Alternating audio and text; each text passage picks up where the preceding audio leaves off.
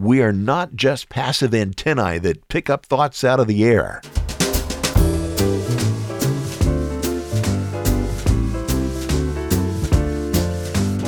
Hey there, this is the LifeSpring Family Audio Bible, and coming to you from Riverside, California, podcasting since 2004, I'm your OG Godcaster, Steve Webb. This is the daily podcast where we're reading through the entire Bible in a year. It's great to see you today. Welcome, and as you might hear, my voice still is not back where it needs to be. I appreciate your hanging in there with me. Our reading today is 2 Corinthians 9 and 10, and I'm calling the episode, Take Control of Your Thoughts. The show notes page for today's episode is lifespringmedia.com/S12E139. Shall we get going? 2 Corinthians chapter 9. There is no need for me to write to you about this service to the Lord's people, for I know your eagerness to help, and I've been boasting about it to the Macedonians, telling them that since last year you and Achaia were ready to give, and your enthusiasm has stirred most of them to action. But I'm sending the brothers in order that our boasting about you in this matter should not prove hollow, but that you might be ready, as I said you would be. For if any Macedonians come with me and find you unprepared, we, not to say anything about you, would be ashamed of having been so confident. So I thought it necessary to urge the brother to visit you in advance and finish the arrangements for the generous gift you had promised. Then it will be ready as a generous gift, not as one grudgingly given. Remember this, whoever sows sparingly will also reap sparingly, and whoever sows generously will also reap generously. Each of you should give what you have decided in your heart to give, not reluctantly or under compulsion, for God loves a cheerful giver. And God is able to bless you abundantly, so that in all things, at all times, having all that you need, you will abound in every good work. As it is written, they have freely scattered their gifts to the poor. Their righteousness endures forever. Now he who supplies seed to the sower and bread for the food will also supply and increase your store of seed and will enlarge the harvest of your righteousness. You will be enriched in every way so that you can be generous on every occasion, and through us your generosity will result in thanksgiving to God. This service that you perform is not only supplying the needs of the Lord's people, but is also overflowing in many expressions of thanks to God. Because of the service by which you have proved yourselves, others will praise God for the obedience that accompanies your confession of the gospel of Christ, and for your generosity in sharing with them and with everyone else. And in their prayers for you, their hearts will go out to you because of the surpassing grace God has given you. Thanks be to God for his indescribable gift. 2 Corinthians chapter 10. By the humility and gentleness of Christ, I appeal to you, I, Paul, who am timid when face to face with you, but bold toward you when away. I beg you that when I come, I may not have to be as bold as I expect to be toward some people who think that we live by the standards of this world. For though we live in the world, we do not wage war as the world does. The weapons we fight with are not the weapons of the world. On the contrary, they have divine power to demolish strongholds.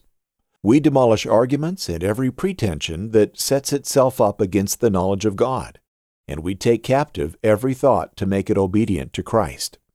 And we will be ready to punish every act of disobedience once your obedience is complete. You are judging by appearances. If anyone is confident that they belong to Christ, they should consider again that we belong to Christ just as much as they do. So even if I boast somewhat freely about the authority the Lord gave us for building you up rather than tearing you down, I will not be ashamed of it. I do not want to seem to be trying to frighten you with my letters. For some say, his letters are weighty and forceful, but in person he is unimpressive and his speaking amounts to nothing. Such people should realize that what we are in our letters when we are absent, we will be in our actions when we are present. We do not dare to classify or compare ourselves with some who commend themselves. When they measure themselves by themselves and compare themselves with themselves, they are not wise. We, however, will not boast beyond proper limits, but will confine our boasting to the sphere of service God Himself has assigned to us, a sphere that also includes you. We are not going too far in our boasting, as would be the case if we had not come to you, for we did get as far as you with the gospel of Christ. Neither do we go beyond our limits by boasting of work done by others. Our hope is that, as your faith continues to grow, our sphere of activity among you will greatly expand, so that we can preach the gospel in the regions beyond you.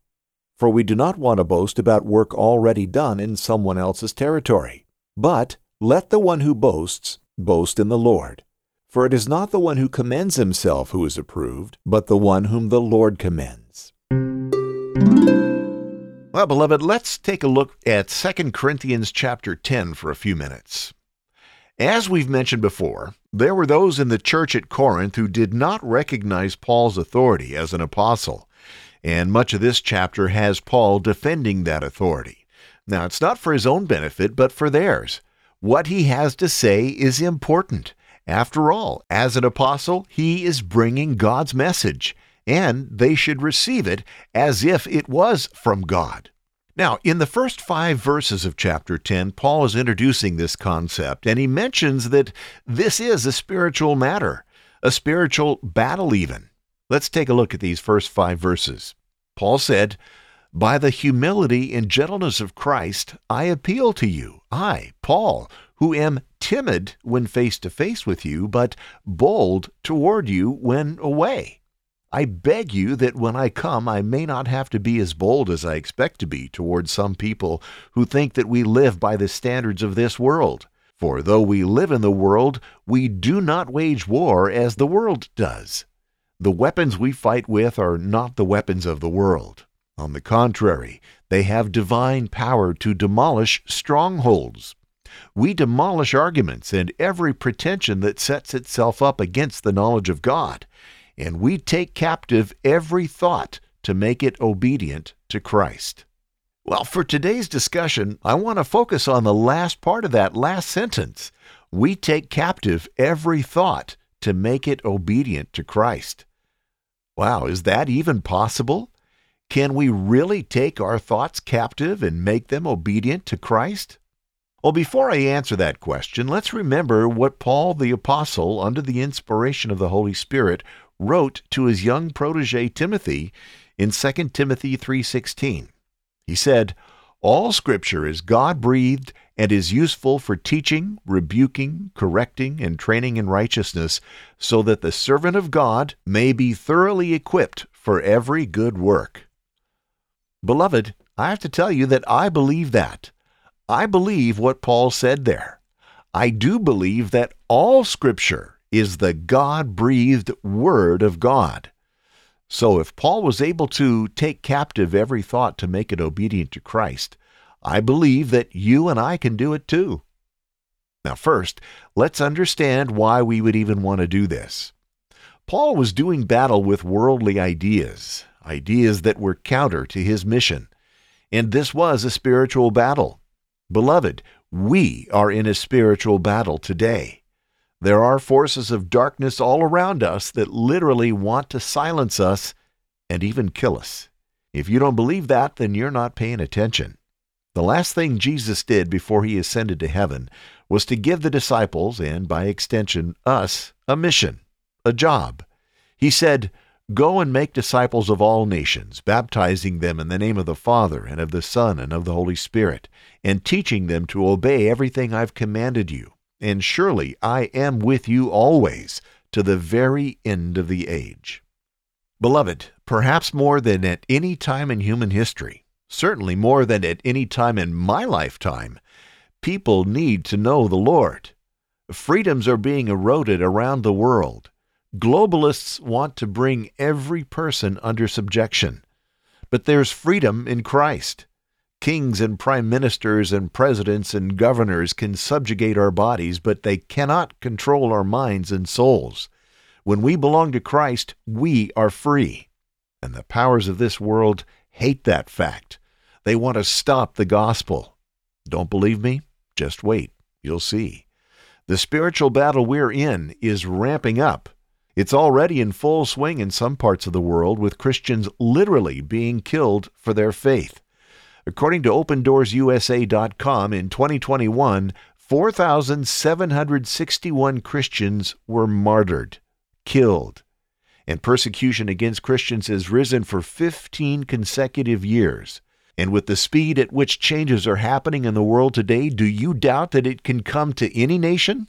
I don't. Who would have thought 2 years ago, before this whole pandemic hit, that the world would look like it does today?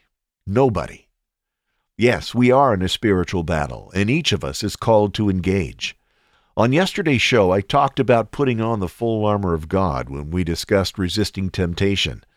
Well, obviously, that's an aspect of spiritual warfare which goes hand in hand with what Paul is saying in today's Scripture, taking captive every thought to make it obedient to Christ. So how do we do it? How do we take control of our thoughts? Well, first, we have to be aware of when our thoughts are out of bounds, and then we need to stop them. Romans 12:2 says, "Do not conform to the pattern of this world, but be transformed by the renewing of your mind. Then you'll be able to test and approve what God's will is, His good, pleasing, and perfect will." Beloved, this cannot be done only through a mere act of will, but it can be done through the power of the Holy Spirit. Our minds are wonderful things, but they can only focus on one thing at a time. You've certainly heard the example of the pink elephant. If I tell you to not think of a herd of pink elephants, of course, that's exactly what you see in your mind's eye, right? You just saw a herd of pink elephants. So, if your mind goes where it shouldn't go, what you need to do is ask the Holy Spirit to take it somewhere else. Meditate on Scripture. Pray for your family. Listen to this show. But by all means, separate yourself from the triggers that cause you to go places in your mind that you shouldn't. And I'm not necessarily talking about sinful thoughts. I'm talking about angry thoughts too. Anything that separates you from God. Get off social media. Turn off the television. Get away from these triggers and pursue things that draw you closer to God. Philippians 4:6-9 gives us some excellent suggestions. It says, "Do not be anxious about anything, but in every situation, by prayer and petition, with thanksgiving, present your requests to God. And the peace of God, which transcends all understanding, will guard your hearts and your minds in Christ Jesus." Finally, brothers and sisters, whatever is true, whatever is noble, whatever is right, whatever is pure, whatever is lovely, whatever is admirable, if anything is excellent or praiseworthy, think about such things. Whatever you've learned or received or heard from me or seen in me, put into practice, and the God of peace will be with you. Listen, beloved, we're not powerless when it comes to our thoughts. We're not at the mercy of our thoughts. We are not just passive antennae that pick up thoughts out of the air. We can choose to stop the bad inputs and replace them with spiritual inputs. We don't have to be at the mercy of thoughts of fear, lust, anger, greed, and bitterness. We can take every thought captive to make it obedient to Christ. The brain, where our thoughts reside, of course, is physical, part of our body, obviously. 1 Corinthians 6:19-20 says, "Do you not know that your bodies are temples of the Holy Spirit, who is in you, whom you have received from God? You are not your own. You were bought with a price. Therefore, honor God with your bodies." As believers, beloved, we belong to Jesus. We are not our own. Even my thoughts are subject to His lordship. How's this possible? Well, 1 Corinthians 2:16 tells us that when the Holy Spirit is in us, we have the mind of Christ. Well, how can this be? 2 Corinthians 5:17 gives us the answer. "Therefore, if anyone is in Christ, the new creation has come. The old has gone, the new is here." When we accept Jesus into our life, we become a new creation. Beloved, if you have put your faith in Jesus, you have everything you need to fight this spiritual battle and win. You can take your thoughts captive through the power of the Holy Spirit who lives in you. I know it sounds crazy, but next time you find your mind going places it shouldn't, take control and think on godly things. I'd love to hear what you have to say. Leave a comment at lifespringmedia.com/S12E139. And tomorrow, our reading is Exodus 25-28. And now, as the French say, It is time for le boost.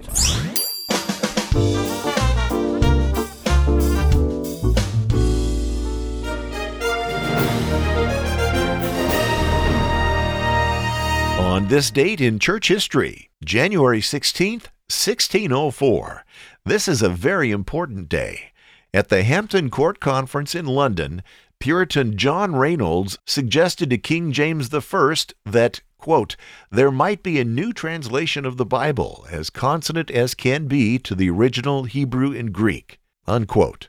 Well, King James granted his approval, and the ensuing project led to the 1611 publication of the Authorized or King James Version of the Bible. Without a doubt, the most beloved translation of the Bible that ever existed.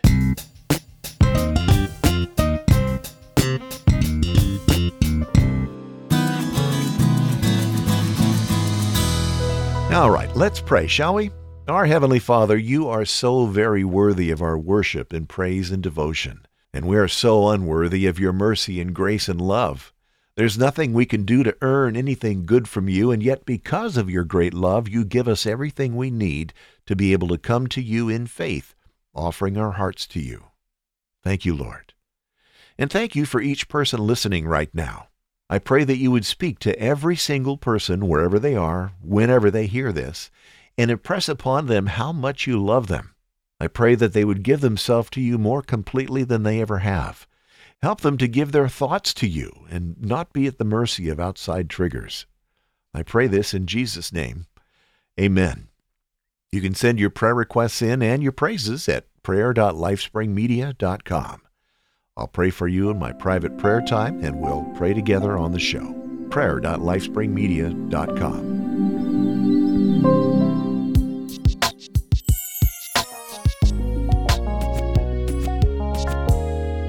I'd love to hear what you thought about the show today. Go to lifespringmedia.com/S12E139 and leave a comment. You can email me at steve.lifespring@gmail.com. And I just got a bill for hosting the website today. If you can help out with this bill, I'd sure appreciate it. It's $299.88. That buys the website hosting for the year. If you'd like to help out with that bill, go to lifespringmedia.com/support. I'd very much appreciate it. Thank you. God bless you. And now, until tomorrow, may God bless you richly. Thank you for being here. It's been great spending time with you. My name is Steve Webb. Bye.